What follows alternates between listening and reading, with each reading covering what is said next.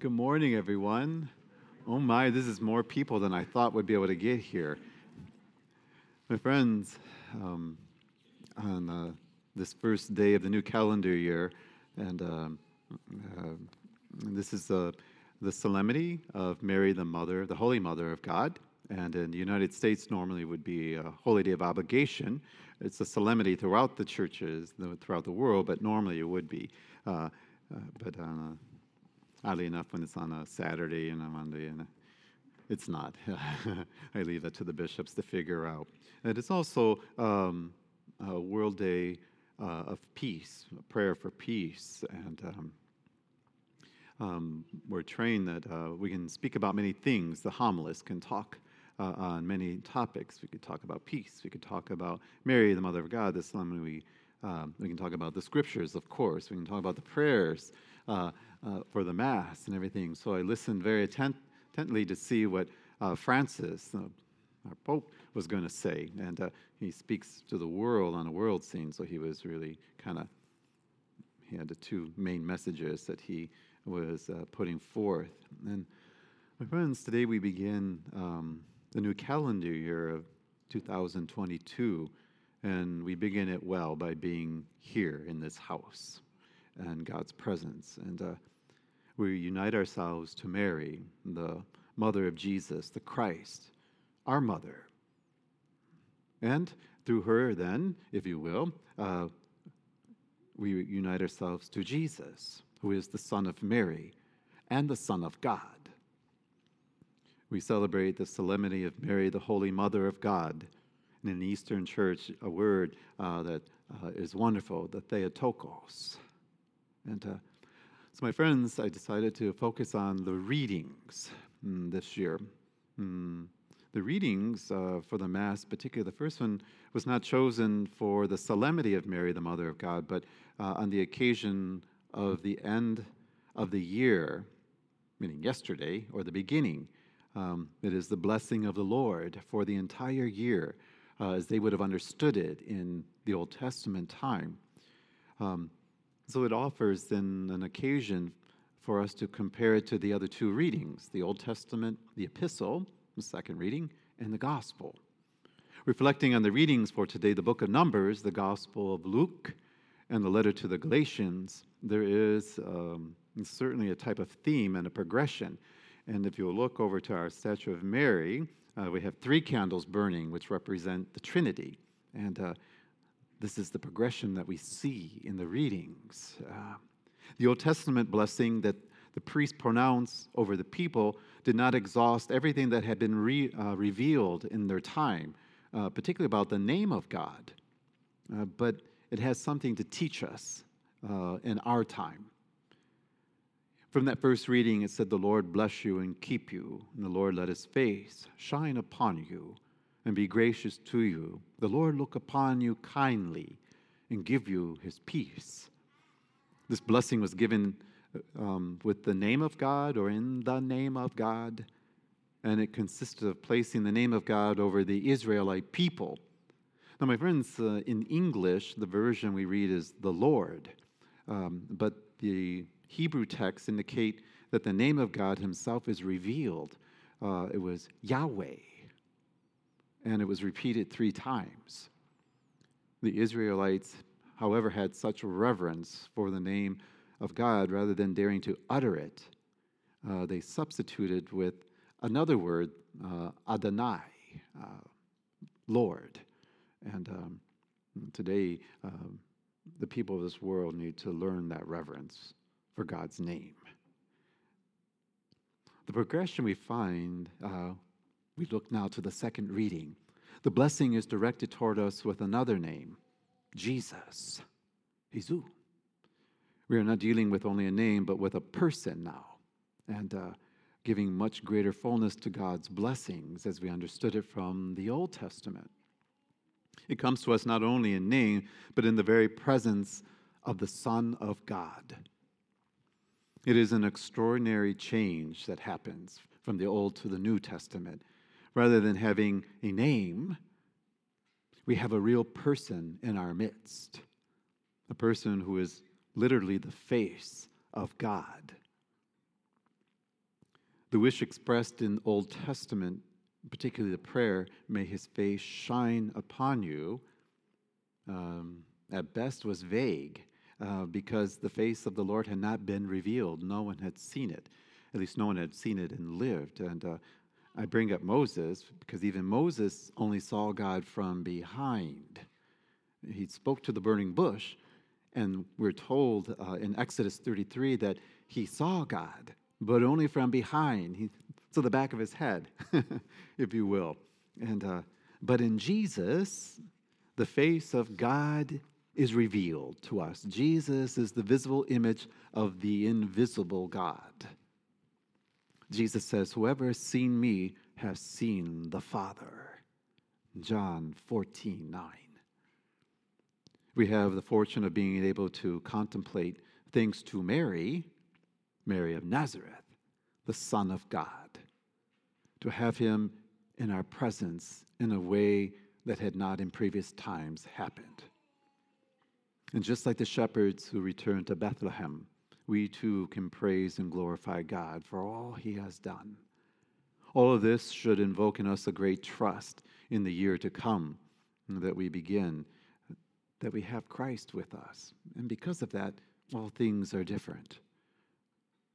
My friends, the third progression, if you will, not only do we have Jesus with us, but Jesus in us, according to the second reading. We have Jesus within us by means of the Spirit, the Holy Spirit, who cries out in us, Father, Abba. This is the deepest meaning of the blessing that we receive at the beginning of the new year. Mary's yes to God thus gives us the company of Jesus in a way that is unique. She brings Jesus close to us.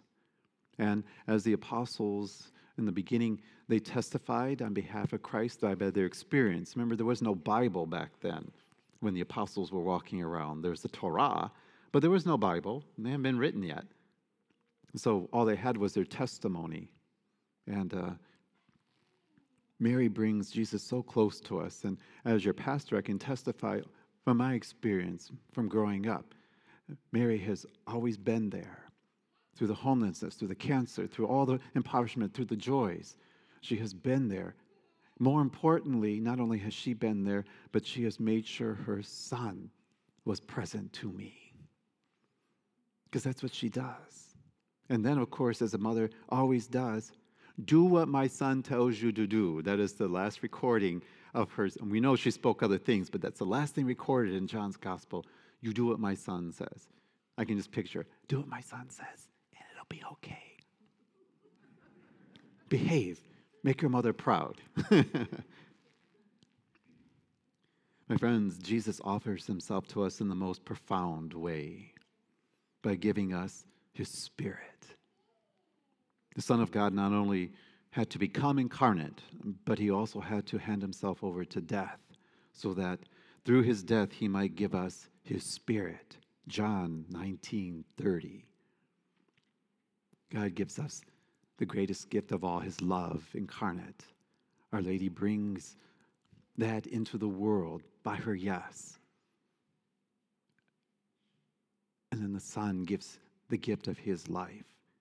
And only by giving the gift of his life, then can we receive his Spirit, the Holy Spirit. So we too, through baptism, receive adoption and become children of God. God's definitive blessing, His promise, His gift. The spirit of sonship, as the church calls it, penetrates us and transforms us, putting us into this deep relationship with the Father. That's why Jesus came. St. Paul says that you are no longer a slave, but a son. At the beginning of the new calendar year, St. Paul's words bring us the joy of knowing that God, in his goodness, has adopted us as his children. We thus know that God's blessing is something very tangible and deep. It is not only the name of a person near us, it is divine life within us. In all this, we take note of the Trinitarian aspect of the blessing given to us today the first reading speaks about the Father. The Gospel speaks about the Son of God, Jesus of Nazareth. And the second reading, Paul writing to the Galatians, speaks of the Holy Spirit, thereby showing the fullness of God's blessing. Father, Son, and Holy Spirit. And in God's generosity, He gives us also a mother, the Theotokos, Mary, the Holy Mother of God. Open your hearts to the spirit of this first day of the new calendar year in order to receive God's blessings, not only for yourselves and for your families, but let us receive it on behalf of the whole world, which needs blessing and hope and light. Friends, although we cannot foresee what the new year will hold for us, or even if we will see its end, each day that we are given to live must be illuminated by the Trinity Father, Son, and Spirit, by Christ's peace, His joy, His hope, His love. Only one thing is of absolute importance to become day and day what we really are, as the second reading told us children of God. My friends, I'm going to be preaching to the choir here, so I know I don't need to tell you guys this, but um, Mary, I didn't want this day to go by without, I've spoken about the scriptures and everything that's inside the scriptures uh, and what the readings mean. Um, the Theotokos, uh, which translates to the God bearer. Uh, as the Mother of God, the Virgin Mary has a unique position amongst all the saints, indeed, among all creatures. She is exalted, yet still one of us. Redeemed by reason of the merits of her Son, which is a mystery to us, and united to Him by a close, unbreakable tie. She is endowed with the high office and dignity of being the Theotokos, the mother, the son of the living God, by which account she is also the beloved daughter of the Father and the temple of the Holy Spirit. Think about that the rest of the day. Because of this gift of sublime grace, she far surpasses all creatures created in heaven and on earth. And I say that with love and absolute confidence and truth. At the same time, however, because she belongs to the offspring of Adam, human, she is one with all those who are to be saved. Mary embraces God's will and freely chooses to cooperate with God's grace always, up into Calvary and beyond, thereby fulfilling a crucial role in God's plan of salvation. Throughout the centuries, the church has turned to the Blessed Virgin in order to come closer to Christ, and rightly so. Many forms of piety toward the Mother of God developed that help bring us closer to her Son. In these devotions to Mary, while the Mother is honored, the Son, through whom all things have their being, and in whom it has pleased the Father that all fullness should dwell, is rightly known, loved, and glorified. And all his commands are observed. We're talking about Jesus here. The church honors her, Mary of Nazareth, Mary, the Mother of God and looks to her as a model of perfect discipleship and asks for her prayers to God, for they are powerful before Him on our behalf and on behalf of this church and our world. So, my friends, how does our veneration of Mary and the saints relate to our worship of the Father? The honor we give to God alone is properly called adoration the highest honor we can give as humans.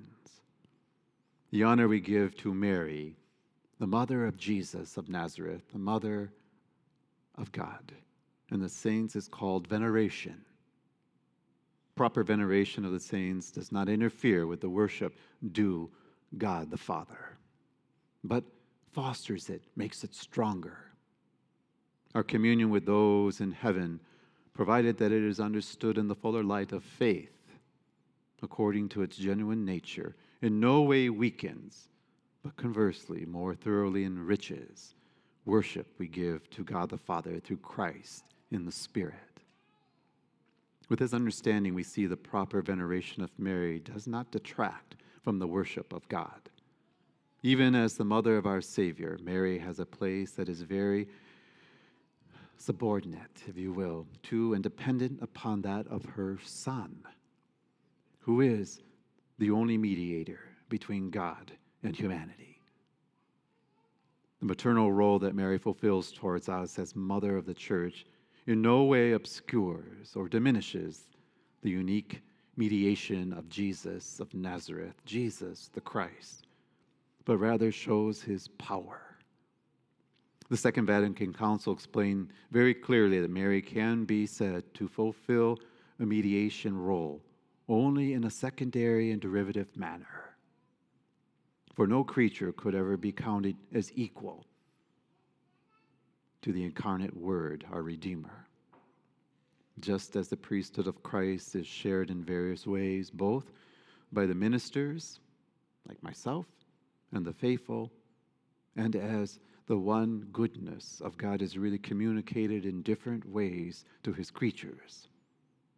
So also the unique mediation of the Redeemer does not exclude, but rather gives rise to a manifold cooperation, which is but a sharing in the one source.